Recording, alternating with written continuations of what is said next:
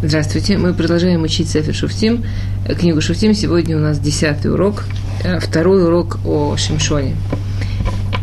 И мы остановились на том, что Шимшон спустился в темна, увидел там э, девушку Плештим, которая была в его глазах прямая, в его глазах достойна той цели и возможности тех целей, которые у него были. И с другой стороны, она ему нравилась да, и тут нам понравилось, как, э, э, как говорят Мифаршим, да, в этом отличие между Шимшоном и Иудой. Когда Иуда был с Тамар, это было только ради...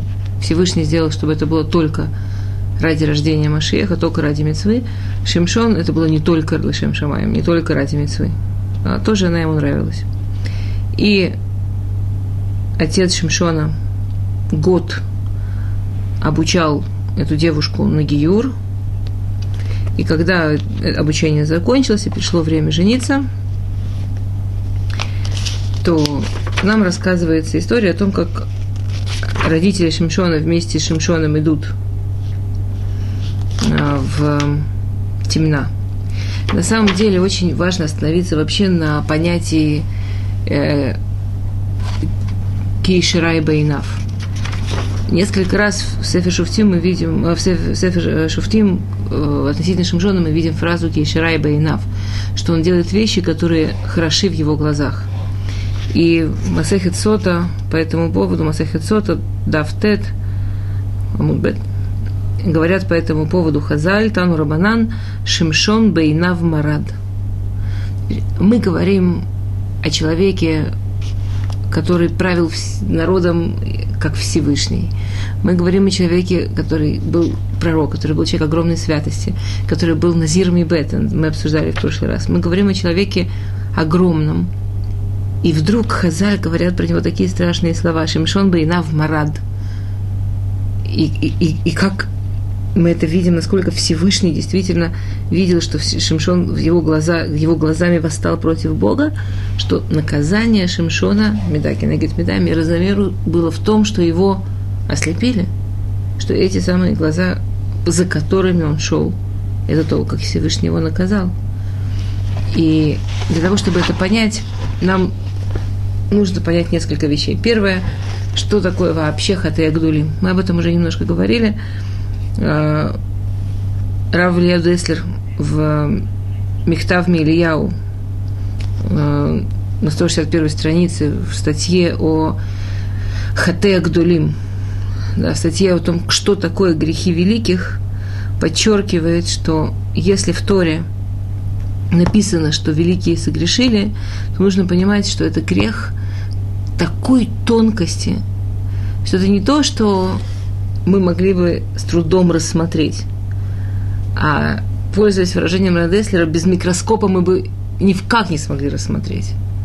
То есть это грехи только на уровне великих и только исходя из тончайших и строжайших проверок, которые делает Всевышний тем, кому он абсолютно доверяет. Э, Раф Глазерс, он приводит пример, что когда в пустыне сказано, что весь Израиль э, согрешили, то потом сказано, что это микце, что это всего несколько человек, которые были как отбросы общества. Или когда Ахан взял из заклятого в Сефер Яшуа, то, что мы учили в прошлом курсе – как говорит посук? Посук говорит, «А, Хата Израиль, согрешил весь Израиль, вегама врут брити, велакху, веганву, вехашху. Весь Израиль нарушили запрет Всевышнего, весь Израиль воровали, весь Израиль. Мы знаем, что это был один человек. В процентном отношении это меньше, чем 0.0005 а, процента и это 0,0005% Всевышний называет Хаду Израиль. То есть, когда мы говорим о том, что Шимшон Марат Байна, о том, что Шимшон сделал, э, пошел против Всевышнего своими глазами, это против Всевышнего на уровне Шимшона. Шимшон был абсолютно уверен, что он делает вещи Лашем Шамаем, делает вещи ради, ради того, зачем он вообще пришел в этот мир. Он был уверен, что он воюет за Ам Исраиль, делает это все ради своей цели. А, на самом деле, испытание, в котором стоял Шимшон, да, оно было очень трудным, а, а испытание Шимшона мы говорили в прошлый раз. А,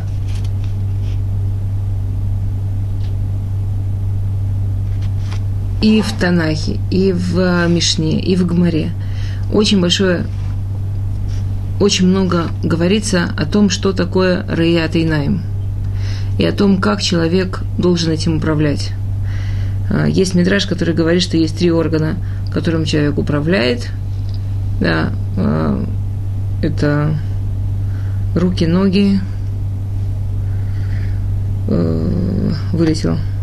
Топ, окей, руки, ноги, еще что-то, я вспомню, скажу. И три органа, которыми человек не управляет, это глаза, уши и обоняние. И, то есть, другим, если человек, например, человек, он решает, куда идти, и решает, что взять, это органы, которыми человек управляет. Человек не решает, что увидеть. Человек идет э, в каком-то месте, и вдруг там происходит катастрофа, он видит какие-то ужасные вещи, эти вещи, он их видит.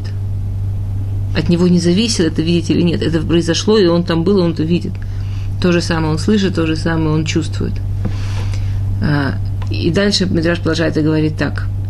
Бывает, что Всевышний из милосердия забирает у человека возможность управлять руками и ногами, теми органами, которые он управляет. То есть, например, человек, он сейчас идет в какое-то очень опасное место, и если он дойдет вовремя, то он погибнет, и вдруг Всевышний что-то делает, что у него болит нога, и он не может идти, и пока он ногу растер, и дошел, уже, уже все хорошо, уже все в порядке.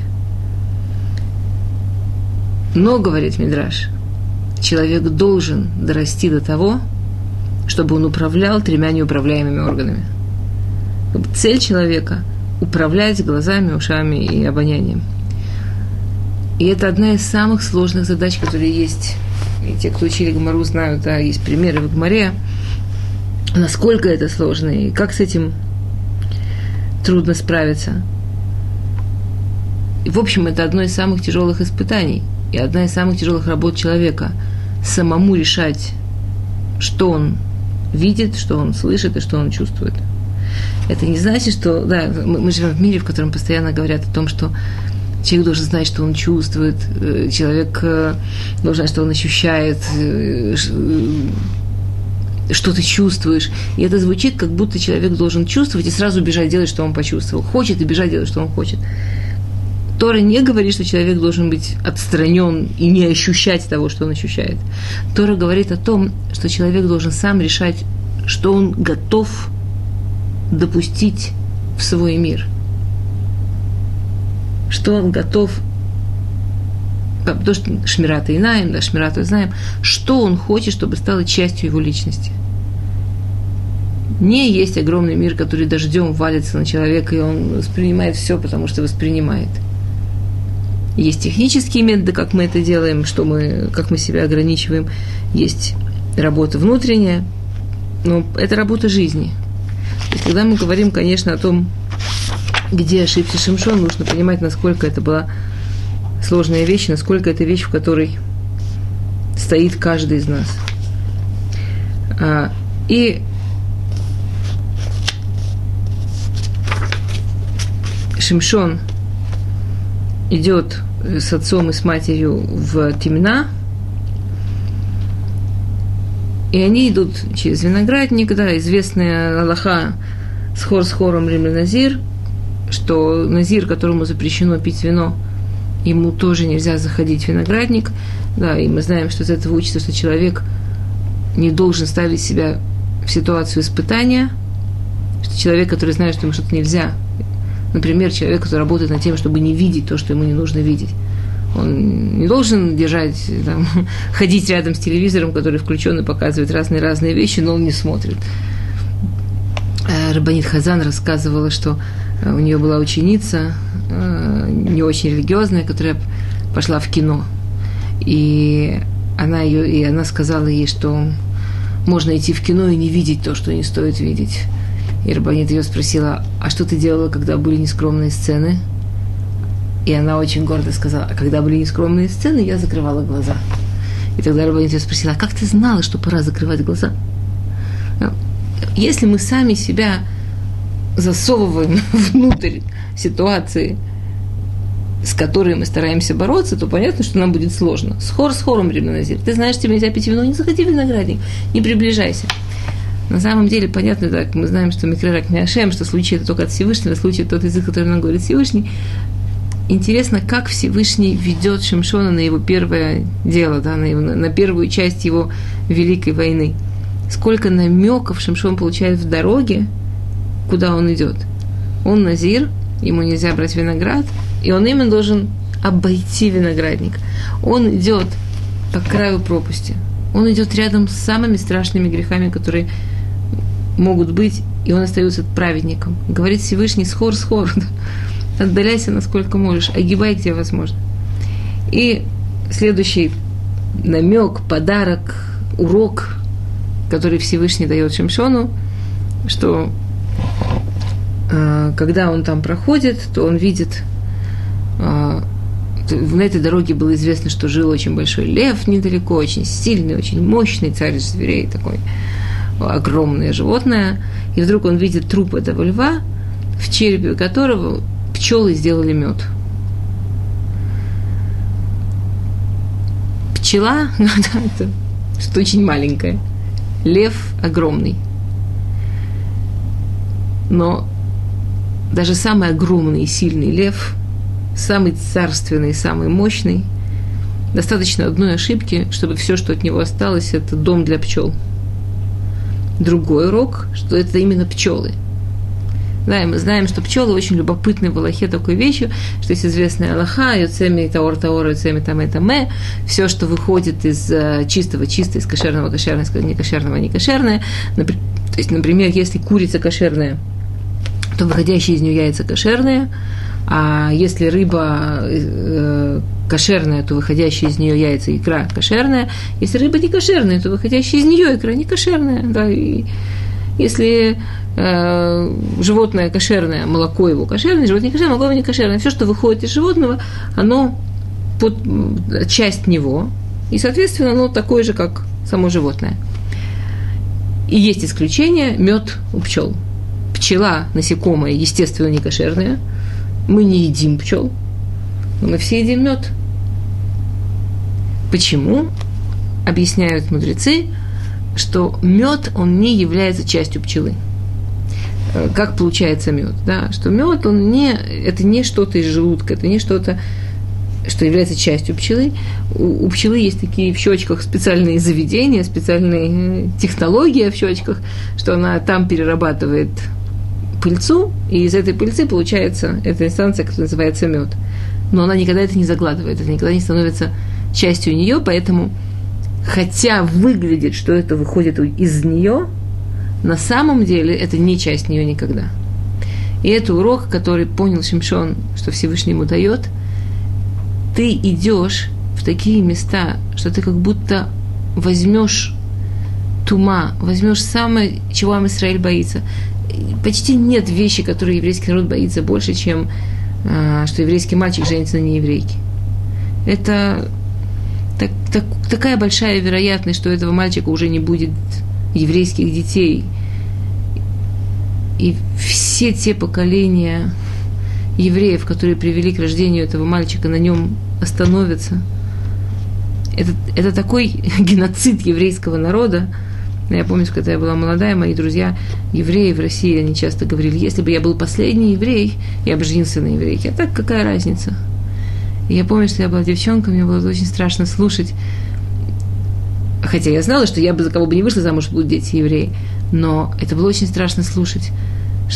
Я все время думала, этот говорит, если он будет последний, и этот, если он будет последний, и этот. Ну, кроме них же уже никого нет. Ну, там, где я жила. Это, это, это было очень страшно. Как ты знаешь, что ты не последний? Как ты знаешь, сколько нужно последних, чтобы сохранился еврейский народ? То есть это действительно такое, как самоубийство с дальним прицелом, национальное самоубийство с дальним прицелом. И он идет туда, и, и он идет в эти места. Говорит ему Всевышний, даже если ты вынужден взять туму в рот, никто не может тебя заставить ее глотать. Пчела берет, некошерная пчела берет кошерную пыльцу в рот, и если она ее не глотает, то она производит кошерный мед, сладкий кошерный мед. Нужно понимать еще символику понятия мед в те времена. Мы сегодня живем в мире, где очень много сладостей, очень много всякого вкусненького, сладенького это, это мир, в котором, в принципе, и, и, насколько я проверяла, насколько я поняла, э, было два варианта сладостей. Была такая дешевая сладость, это сахарный тростник, был, какой, какой-то вид сахарного тростника был, да, это описывается в Сефер Малахим, и в Шмульбет есть, и была такая изысканная сладость, мед, все. То есть слово мед это было синоним чего-то вкусного, сладкого, роскошного. Самое лучшее может получиться тоже из некошерного источника, если это все-таки не глотать, если удержаться и не позволить себе действительно с этим смешаться. А, теперь мы говорили о том, что все, что делал Шимшон как он сам определил родителям Таанау Мивакеш Плештим, что он искал повод прицепиться к Плештим, чтобы начать свою личную войну. И после того, что он женился, а, он загадывает своим дружкам, все, все плештим, он специально не берет Э, туда никого из евреев, потому что ему очень важно подчеркнуть Плештим, что это его личная война, что это только дела между ними и Шимшоном, чтобы не было он знает, что у евреев нет никаких заслуг, что Всевышний им помог, он не может сделать их участниками этой битвы, этой, битвы, этой войны. И сказал им Шимшон, а Ахуда, Ахуда Лахем Хида, я вам загадаю загадку. Если вы ответите на нее в течение семи дней, так как она сделала Гиюр, то свадьба еврейская – Шева Брахот, семь дней Миште. А Плештима их вообще с идеологией никаких проблем. Семь дней, семь дней, еврейское, еврейское, все неважно. Натати лахем шлушим с деним, вышлуша халифот богадим, вышлушим халифот богадим. Я вам дам 30 э, с деним, да, белья, постель, что-то такое большое, и 30 халифот богадим, и 30 костюмов одежды. Опять это важно понять в те времена это было что-то очень-очень дорогое. Девушки начинали готовить себе платья за, за долго, за много-много лет. Да, до сих пор еще есть такое понятие воспоминания, понятие переданное. Одежда это было очень-очень дорогое. Если сегодня посмотреть, восточные народы еще сохранилось, что ну сколько уже платьев у человека может быть? Два, три. Это что-то очень дорогое, это на всю жизнь. Это что-то очень ценное. И вдруг он предлагает такое огромное. То есть это спор очень он им предлагает спор очень дорогой.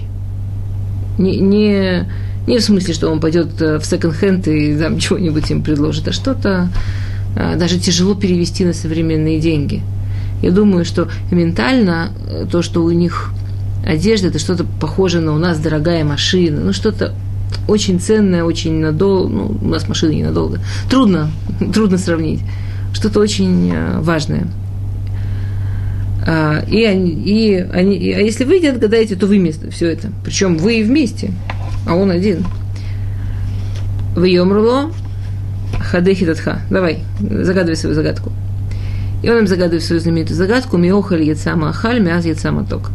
Из того, кто ел, вышла еда, да, мы помним о льве, и из сильного вышло сладкое – кроме того, что он понял, что то, что Всевышний эту картинку ему показал, это что-то, чем он может воспользоваться, мы видим здесь, что он как будто он хочет этот урок, который он выучил, он хочет, чтобы это было написано у него в памяти большими буквами. Он хочет, чтобы это везде шло с ним. И они не могли догадаться, они начали приставать к его жене, но приставали они по-свойски, сказали, что если она не выяснит, э, то они навредят, да, то, то они уничтожат всю ее семью. Интересно, что, что такое деньги, что такое спор на деньги. До того, что Шимшон загадал им эту загадку, они называются шушваним, они называются его дружки, приятели, те, кто его на свадьбу так с ним. А когда сейчас они видят, что они не, не могут загадать загадку и могут попасть на деньги, и они уже называются аншаир, люди этого города. Уже ни, никаких, никакой дружбы. Можно, можно потерять деньги, никакой дружбы.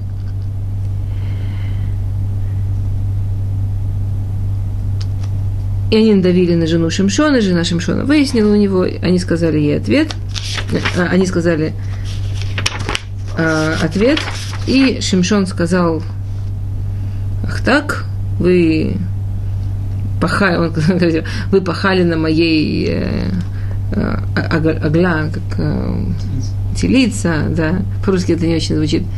Но там действительно пахали на коровах, что вы, вы воспользовались чем-то моим, это не вы отгадали.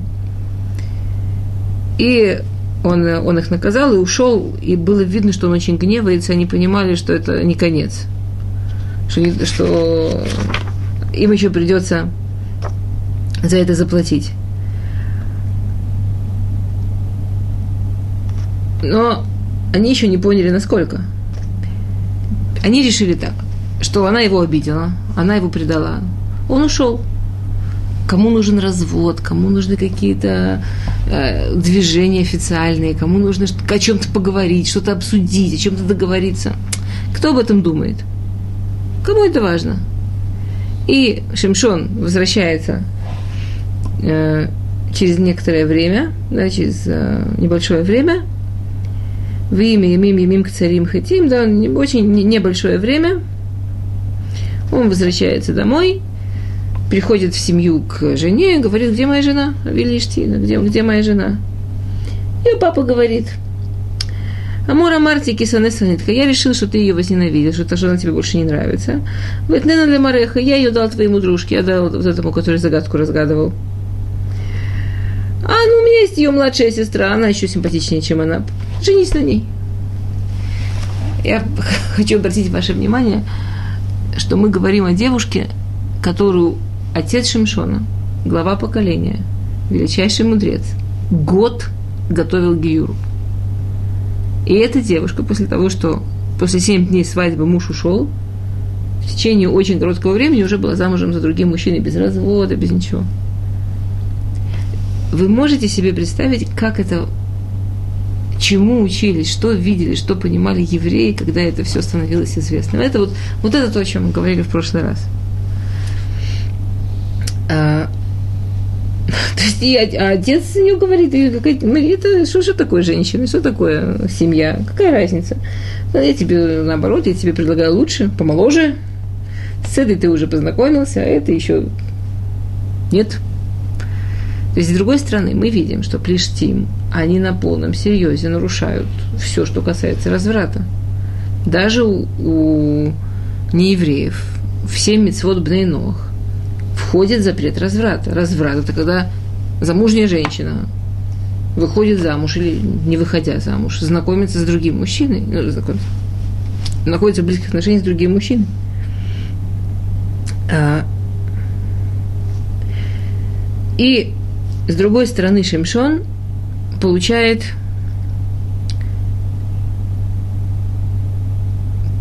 первую законную возможность мстить Плештим. В Йомрлаем Шимшон, на кете апами Плештим, киаса асени мам раа. Говорит Шимшон, о, я совершенно чист, что я вам Плештим сейчас буду, буду вас наказывать. Как вы себя ведете? Так нельзя себя вести. И, и Плештим понимает, что так себя нельзя вести. Если бы они не понимали, отец не предлагал бы ему замену помоложе, посимпатичней. Вейлых Шимшон, Вейлхат Шлош Шуалим. И пошел Шимшон и поймал 300 лисиц. Если кто-то когда-то пытался поймать лисицу, то может себе представить уровень героизма Шимшона и уровень физи- возможностей Шимшона. Он поймал 300 лисиц. Как вы понимаете, лисицы не сидели и не ждали, когда их поймают. Извините. Вейках лапидим, да, и он взял э, факелы и привязал эти факелы к э, хвостам лисиц и, зажег. И дал им бежать. А это было время, когда как раз собирали урожай. Это как раз летнее время, собирают урожай. Вы можете себе представить, что ощущают лисицы, у которых чего-то там хвосту непонятное, страшное и горит привязано. Можете себе представить, с какой скоростью лисицы бежали и поджигали все вокруг. Да, а, по поводу этого Масехет Сута переводит Тану Рабанан Хамишани в Рауме Эйн Дугма Шельмала. Пятеро были сотворены как, как Мейн Дугма Шельмала, как, как а, пример максимального качества, как пример качества, как бы это выглядело вообще в мире, в высшем мире. Шимшон – это коах, да, Шимшон – это сила. Шимшон воплощает максимальное качество силы. И как мы в прошлый раз обсуждали, все ошиблись и все споткнулись именно на своем, максимальном, на своем максимальном качестве. А, Радак объясняет, почему именно Шуалим, что Шуалим, они крутятся вокруг себя. Соответственно, их качественность, с которой они сожгли урожай, Шуалим, она была самая крутая, чем любое другое животное из-за того, что они крутятся.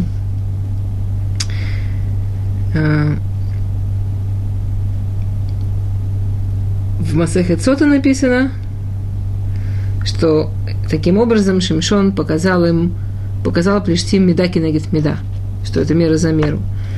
Э, מאי שנא שועלים, אמר רבי אייבו э, בר э, נגרי, אמר רבי חייא בר אבא, אמר שמשון. יבוא מי שחוזר לאחוריו, Раши говорит שועל, ויפרע מפלשתים שחזרו בשבועתם сказал Шимшон, что как бы Шимшон говорит так, что это даже, даже פלשתים поймут, что на них придут лисицы, которые крутятся вокруг себя, что они возвращаются все время на себя самих, и они накажут тех, кто возвращаются от своих клятв, возвращаются от того, что они обещали. И действительно, Плештим считают, что то, что делает Шимшон, в порядке, нормально. С другой стороны, если у них не будет урожая и голод, и они разорятся – им это, конечно, не нравится. И, как любые нормальные люди, они понимают, что Шимшона нужно успокоить, что Шимшона нужно договориться, что нужно Шимшону показать, что они научились, они поняли, да, Шуалим возвращаются, да, мира за миру, все логично, все правильно, к тебе никаких претензий. Они хотят это все Шимшону продемонстрировать. По-своему, по плештимлянски, да, по-плештимски. Как они это по-плештимлински, по-плештимлински делают? Они собирают всю семью первой жены Шимшона вместе с папой и живьем сжигают. Зачем разговаривать? Можно сделать такую чудную демонстрацию, показать Шимшону, что все в порядке, мы уже за тебя отомстили. Они даже не пытаются там Шимшона поймать или вызвать возмущение, они совершенно совсем согласны. Что получается? Говорит Шимшон, говорит, в Йомер Лаем Шимшон, им тасу казот. Говорит Шимшон, вы, что сделали? Как, как можно такое делать? Ким никамти бахем, в даль, в яку там шокальберах. Он говорит, если раньше это была месть, вот теперь я начну мстить по-настоящему. Говорит Шимшон, раньше я наказывал за плохое поведение, сейчас я должен мстить вообще уже кровная месть, теперь за семью жены. Как себе что, с ума сошли? Что за жестокость? Вообще вы люди?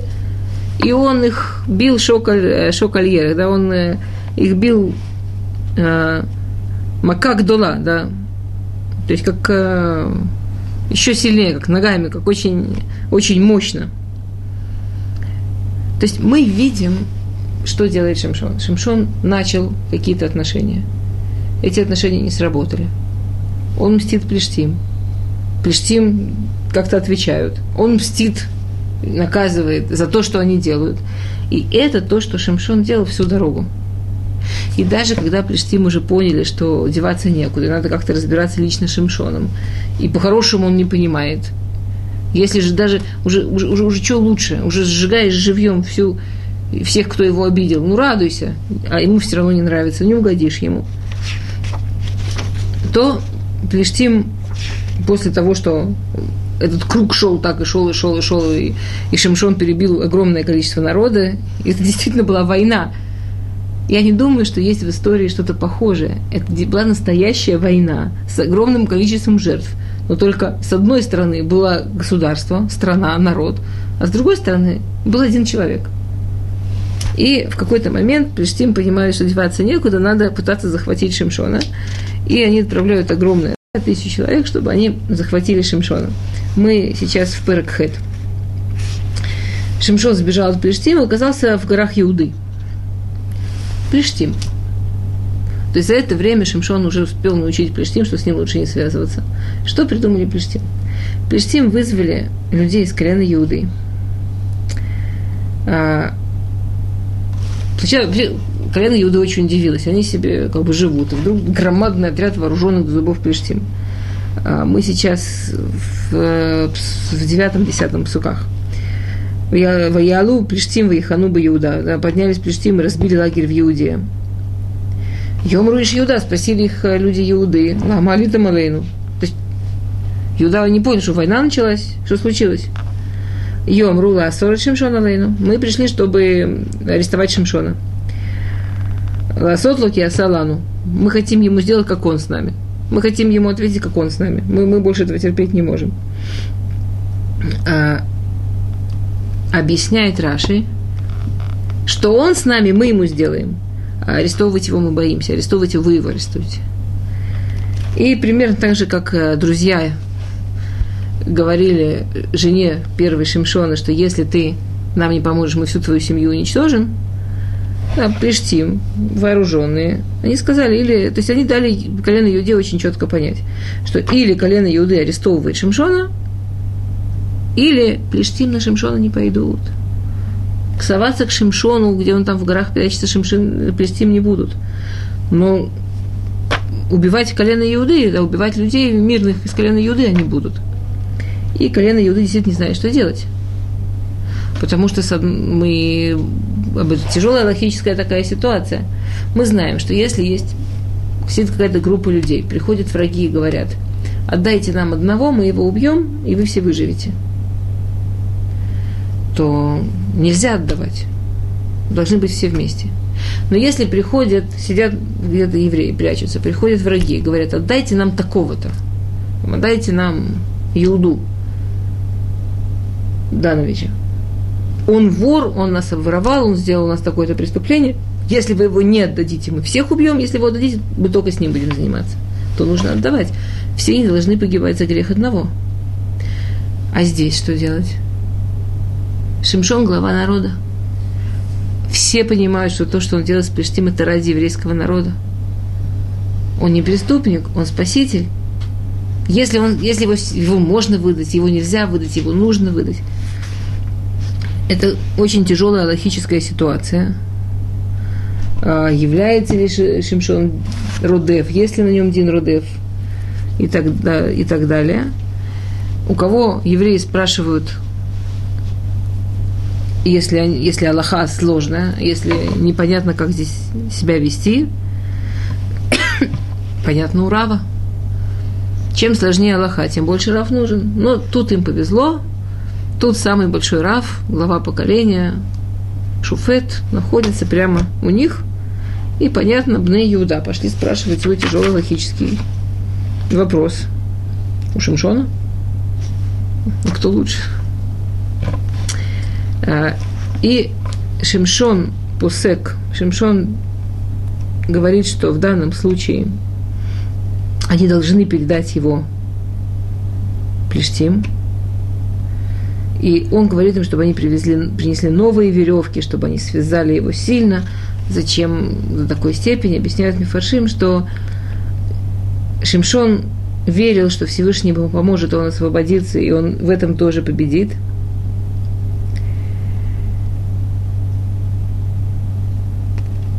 но он боялся, что если Бней Иуда принесут плохие веревки или гнилые веревки, то Плештим потом скажут, что то, что он освободился только потому, что Бней Иуда ему помогли, будут мстить Бней Иуда. Шимшона Плештим уже боятся, и мы знаем, что он довел до состояния, что они будут его бояться и при жизни, и после смерти. Но Иуда они не боятся.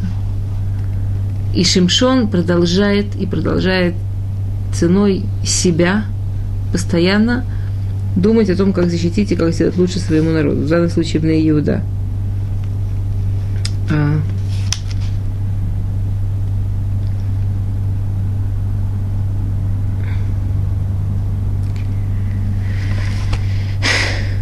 Окей. Есть э, целый махлокит в Гмаре, я не хочу сейчас в него входить, чтобы успеть э, дойти до конца. Есть целый махлокит в Гмаре, почему Шамишон считал, что его нужно передать. Очень, очень интересный между Раби Шимоном и Решлакиш. Но если кому-то интересно, вы можете посмотреть. Рамбама тоже об этом пишет. И Бней Иуда делает то, что им пусек Шимшон, то, что им говорит Шимшон, оставляют его связанным. Плештим видят, что Бней Иуда Шимшона связали. Плештим знают, что это новыми сильными веревками. Бней Иуда уходят, Плештим приближаются к Шимшону, и к тому моменту, что они приближаются, Шимшон уже освободился и готов воевать. Единственная маленькая проблема, что оружие у него тоже забрали, и у него нечем воевать. И Шимшон оглядывается вокруг, единственное, что он видит, он видит Лахе Хамор, он видит э, что там когда-то на этом месте умер осел, он весь истлел, а от него осталась не истлевшая только челюсть, э, зубы, челюсть. И Шимшон берет эту лехи, эту челюсть, размахивается, кидает плештим и кидает так успешно, что за одним ударом всю тысячу уничтожает. Говорят мне фаршим, что тут была двоякая ситуация. Шимшон понимает, что ему сделали огромное чудо. Он говорит שיר, он говорит песнь, благодарность о том, что с ним случилось. Э, и он говорит так. בלחי החמור חמור חמורתיים, בלחי החמור הכיתי אלף איש. Э, челюстью осла, просто обычного осла, я убил тысячи людей. Говорят, Мифашим здесь несколько проблем. С одной стороны, Шимшон видит огромное чудо и благодарен, и поет песню. С другой стороны, это очень интересно, Всевышний второй раз а, дает Шимшону метафорический урок. Первый раз это был мертвый лев, и сейчас это мертвый осел. Лев в еврействе символизирует царя, символизирует величие, символизирует даже Всевышнего. А, царское колено Иуды, его знак лев, Иерусалим, его знак лев. Когда перевели Тору, это сравнивается со львом, который, которого посадили в клетку и так далее, и так далее. То есть образ, когда Всевышний показал Шимшону урок через льва, это, конечно, что-то очень положительное, уважительное, очень э, э, такое к Шимшону серьезное. Здесь Шимшон получает свой урок через хамор, через осла, через мертвого осла. Ну, во-первых, вы можете себе представить, наверное, что трогать челюсть разложившегося осла – это вряд ли самое большое удовольствие, самое приятное, что может быть у человека. И, во-вторых, осел хамор, он символизирует хумриют, он символизирует э, физическое, приземленное, совсем не лев – есть мидраж, который говорит, что осел, что обычно животные, у них шея построена так, что они, как бы, скажем, лошадь, да, идет спина и шея наверх, или там жираф. Ну, большинство животных, у них шея идет наверх, кроме осла. Осел, он, нас, он настолько символ приземленности, что даже его скелет построен без возможности подняться наверх. Он, он направлен вниз – и понятно, что Всевышний намекает Шамшону, что хотя война, которую он ведет, она очень важная, и это то, что он должен делать. И он получает чудо, он смог освободиться от веревок. Помните, мы говорили, что когда он, у него не было Роха Кодыш, он был очень слабым человеком, да, хромым на две ноги, говорит Мидраш, символизм так, метафорически. То есть, если у него была такая силища, это то, что называется, эта силища у него снизошла, это была помощь Всевышнего. Он получил свое чудо. Но Всевышний намекает ему, будь очень-очень осторожен. Ты идешь не в сторону наверх. Сейчас ты идешь не в сторону наверх. С другой стороны, Шимшон в этот момент этого недопонимает, как мы это знаем. Какую песню он поет, что он говорит? А, челюстью хамура, а, челюстью осла я убил тысячу человек. Про кого эта песня? Шимшон хотел сложить песню про чудо, но мы не видим в этой песне слова Всевышний, слова спасибо. Зато мы видим в этой песне слово «я». И ответ от Всевышнего приходит да, тут же. Шимшон чувствует, что он э, испытывает страшную жажду, что он, он вдруг почувствовал очень-очень сильную жажду, и он один на этой горе, не считая тысячи трупов. В Израиле, как вы знаете, источников не так много – и пить это всегда серьезно, это всегда непросто. Шимшон не первый, не первый час там находится, и он испытывает просто приступ очень-очень сильной жажды. Такой приступ, что он чувствует, что он, он, он не переживет его, если он не получит воды. Вейцмами от. Тора говорит языком Всевышнего – если Тора говорит «очень», что он хотел пить очень, это настоящее очень, это очень э, с точки зрения Бога, максимальное очень. Вайкра или Шем Йомер. И он начал молиться Всевышнему. И когда нам плохо, мы сразу молимся.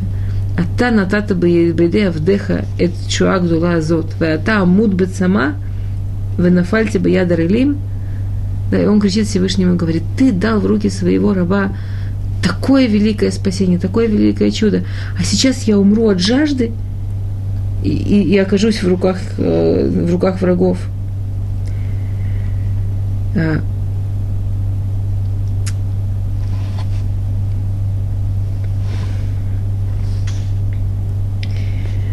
в Берешит Раба Мидраш объясняет, что значит огромная жажда. Амар Раби Хуна, Вераби Азария, Бешем Раби Йоханан.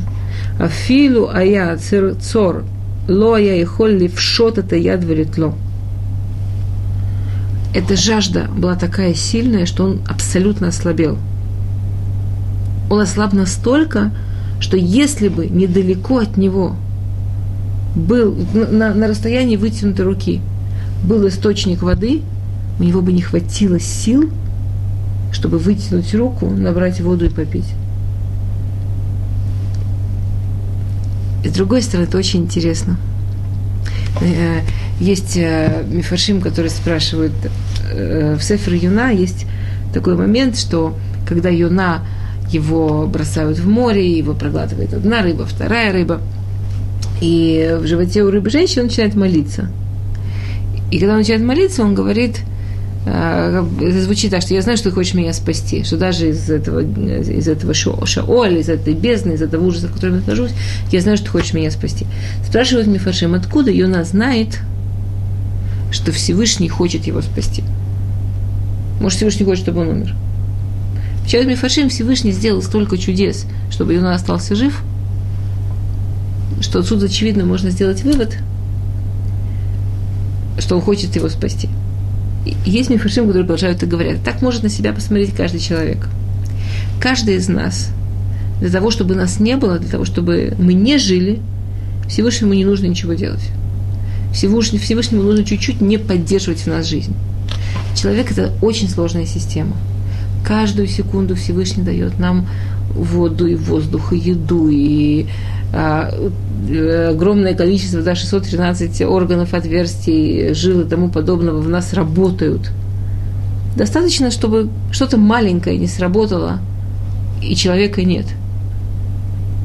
Каждый из нас – это результат постоянного действия такого количества чудес, чтобы мы жили. Равнахман Береслав сказал, а, то, что ты родился, доказывает, что Всевышнему ты необходим мы, каждый из нас, это такое количество чудес каждой минуты, что мы живем, что это наверняка значит, что Всевышнему мы нужны, что Всевышний нас рассчитывает, что мы можем быть очень хорошие, делать свою функцию.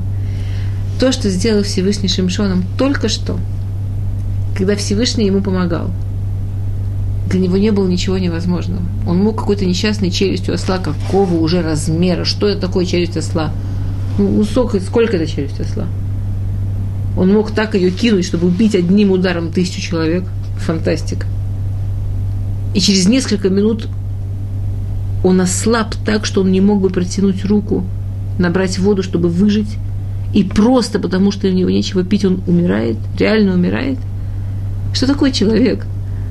Насколько человек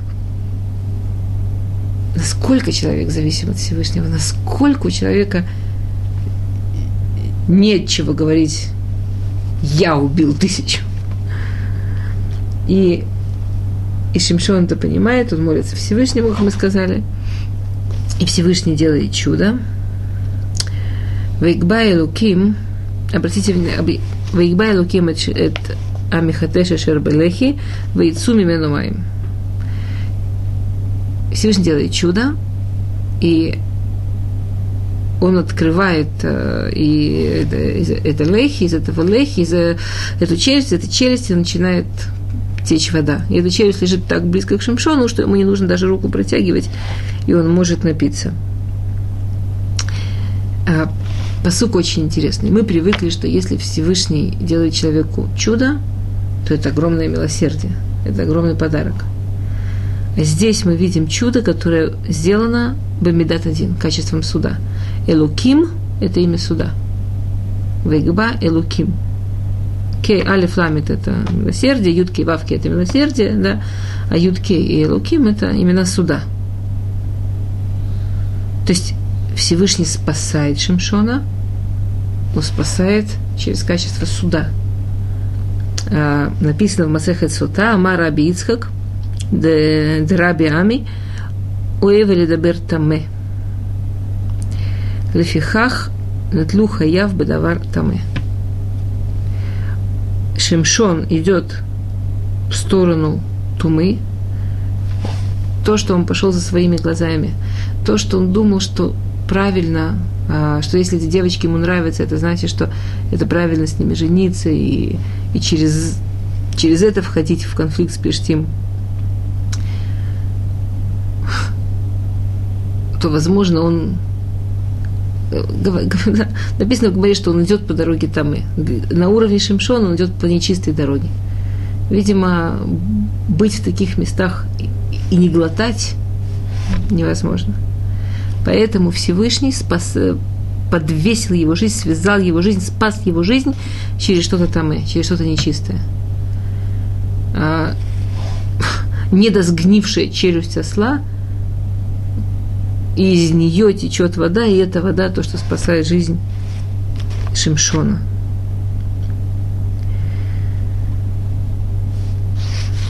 На самом деле это очень похоже на те первые уроки, которые Шимшон получил от Всевышнего, но они Бамидат один. Если в первом случае это был Медат Рахамим, то сейчас это Бамидат один.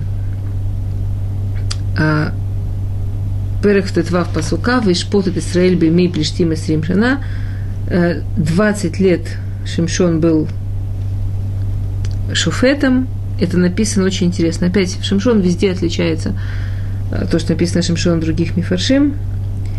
Э, почему это написано здесь?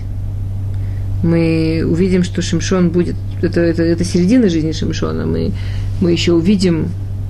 Мы еще будем дальше учиться про Шимшона. Э, дальше будет э, история в Аза, когда Шимшон сломал ворота и таким образом, когда, когда у него была вторая жена, и, и таким образом уничтожил очень много людей. Дальше будет история с Длила, которая его продала, и которая была действительно, по-видимому, Бадзук, да, и такая очень важная для Шимшона, жена, э, его самая, самая его настоящая жена, от которой у него были дети и так далее. Почему именно сейчас? А, то есть мы видим, что Тора разделяет жизнь Шимшона на две половины. Шимшон идет за своими глазами.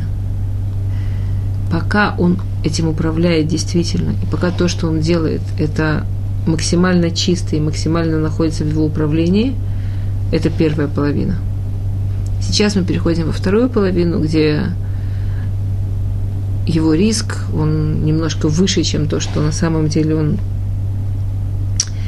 мог бы, э, мог бы выдержать, как говорит Масехет Сута, Таня Раби Оймер, Тхилат Килтилато Беаза. Лефихах Беаза. Да, э, Шимшон, мы видим, что в конце Шимшон был наказан в Азе.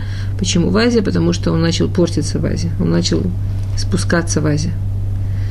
И этот посук, это последний, это как бы это разделяющая граница между Шимшоном, э, который держится, и Шимшоном, который начал э, немножко спускаться. Сколько времени у нас осталось? А, Хилат Килкалато Беаза, да, мы говорили, мы говорили про историю в Азе, когда у него, это, э, вторая жена Шимшона, вторая женитьба Шимшона, и Плештим очень его боятся, и Плештим не знают, как с ним справиться, и они думают, что можно просто его подкараулить, когда он придет домой, когда он придет своей жене, и, и они э, сделали огромный отряд, есть Шимшон продолжает свою войну, продолжает бороться, и Плештим послали большой отряд, э, который, как, знаете, что такое городские ворота в древних городах? Ну, все, кто были в Иерусалиме или в каком-то не так много городов с тех времен, но это что-то огромное, да, эти, эти ворота, это, это каменное, это что-то очень-очень большое. Э, специальные солдаты всегда были сверху, смотрели вперед или приходят враги, и было огромное количество плештим, которые на этих воротах, рядом с этими воротами, сверху на этих стенах готовились к встрече Шимшона, были уверены, что они сделали ему замечательную ловушку, и Шимшон идет прямо в ворота, и он, да, он был настолько, настолько сильным, он был настолько э, э настолько, настолько мощным, что он э, смог взять эти ворота за, за столбы и сломать их, так что все эти люди упали и погибли.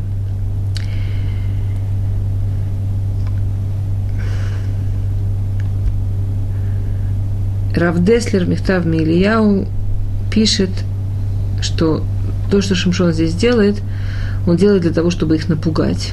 То есть у Шимшона нет цели перебить всех Плештим. У Шимшона есть цель разорвать связи между Плештим и евреями. И с каждым человеком нужно говорить на его языке. Понятно, что с народом, который, чтобы успокоить обиженного мужа, готов сжечь целую семью, можно говорить только на языке силы. То, что делает Шимшон, он хочет продемонстрировать им силу, чтобы испугать их, чтобы они не захотели больше с ним общаться. Э, Равдеслер говорит, что его целью в Азии было показать им свою мощь, и это практически уже было без Руха Кодыш. То, что произошло в Азии, это было практически без Руха Кодыш.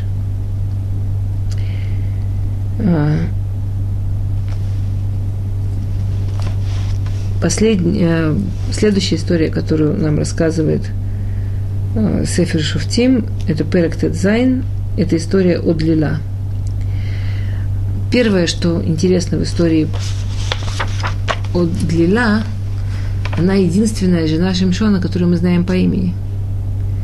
Ни одна жена Шимшона. Танах не приводил ее имени.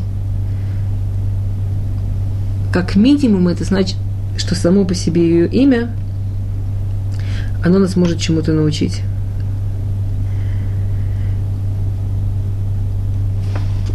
То, что написано про длина, да, история такая.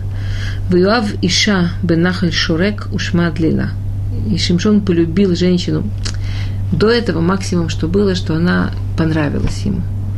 Мы первый раз видим, что Шимшон действительно любит женщину, единственный раз видим. И действительно есть мифашим, которые говорят, что Длила была настоящая бадзук. Э, настоящая пара Шимшона, возможно, и возможно, она действительно, возможно, даже была еврейка – которая жила среди Плештим, или дочка от брака с евреем. Это что-то очень... Про есть очень много э, такой разной информации, которая из разных-разных источников, что сложно знать точно, чем стоит пользоваться, чем не стоит, но в любом случае это очень непростая тема, кто такая была Длила. А, написано в Масехет Сута, мы продолжаем, да, вся эта история про Шимшона ее э, говорит Масехет Сута, Таня, Таня Раби ом, ом, Омер.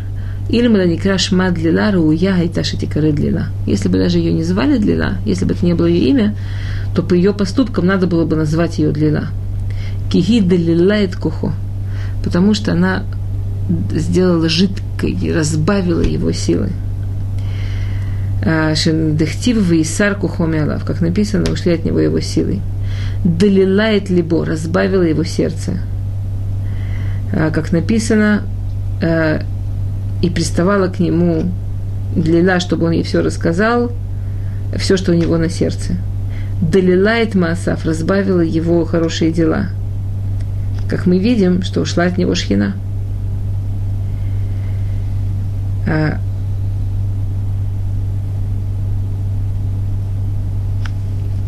Слово «длила» – это от слова «дли». «Дли» – это то, что по-русски «водолей», да? «Дли» – это ведро.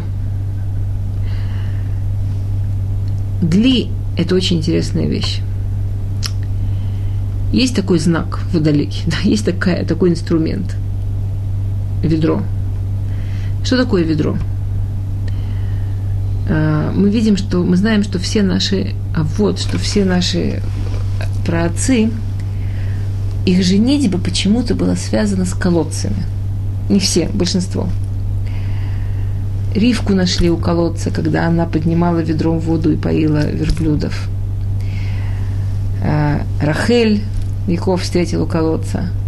Мушера Бейну встретил Ципору у колодца. И когда Ципора прибежала к Итро, она не сказала, папа, ты знаешь, он прогнал всех, кто нас обижал.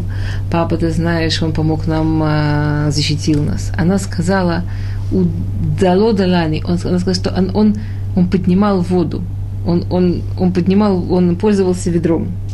Из чего Итро сразу понял, что она хочет за него замуж, что будем жениться. Очень интересно, как связано ведро, колодец, вода, ведро и жениться – объясняют Мифаршим, это приводит Рав Головенцец, что в принципе ведро – это символ связи между людьми, символ семейной жизни. Что делает ведро?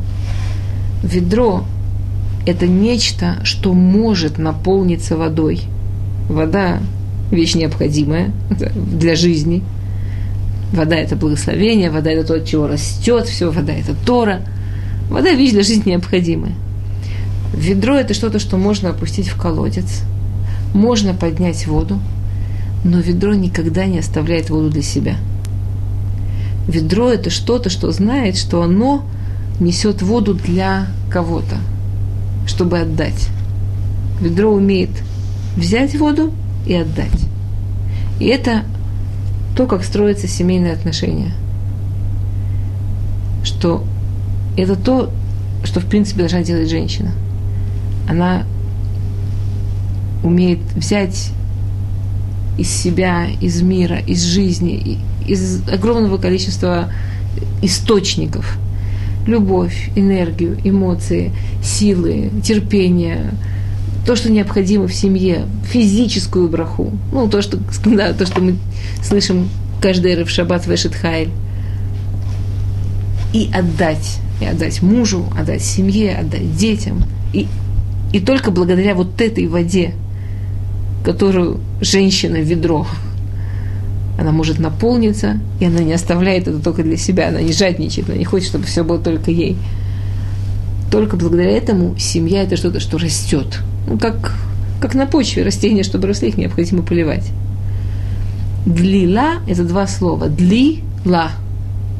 Она дли, она ведро, она, она сосуд – но она уверена, что это все ла, что это все только для нее. Длина – это образ женщины, которая все, что она делает, и все, что она в семье может получить, И все, что она может не в семье получить, она это не, делает не для семьи, не для связи, не для того, что происходит между ней и мужем, между, между, между детьми, а для себя. На самом деле, мне кажется, очень страшно подумать. Есть мифашим, которые пишут, что Лила, она тоже знала, что она настоящая бадзук, что она настоящий башер, что она настоящая пара Шимшона. Не только у него была пара Лила, но и у Лилы была пара Шимшон. Ее жадность для себя, неважно, что деньги, уважение к ней обращаются главы Плештим, она может управлять самым великим героем всех времен.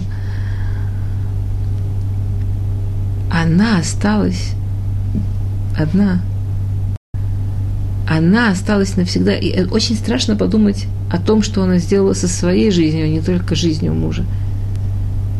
Нет, и совсем не хочется даже думать, что она сделала жизнью своих детей. Мы ничего не слышим больше про детей Шимшона.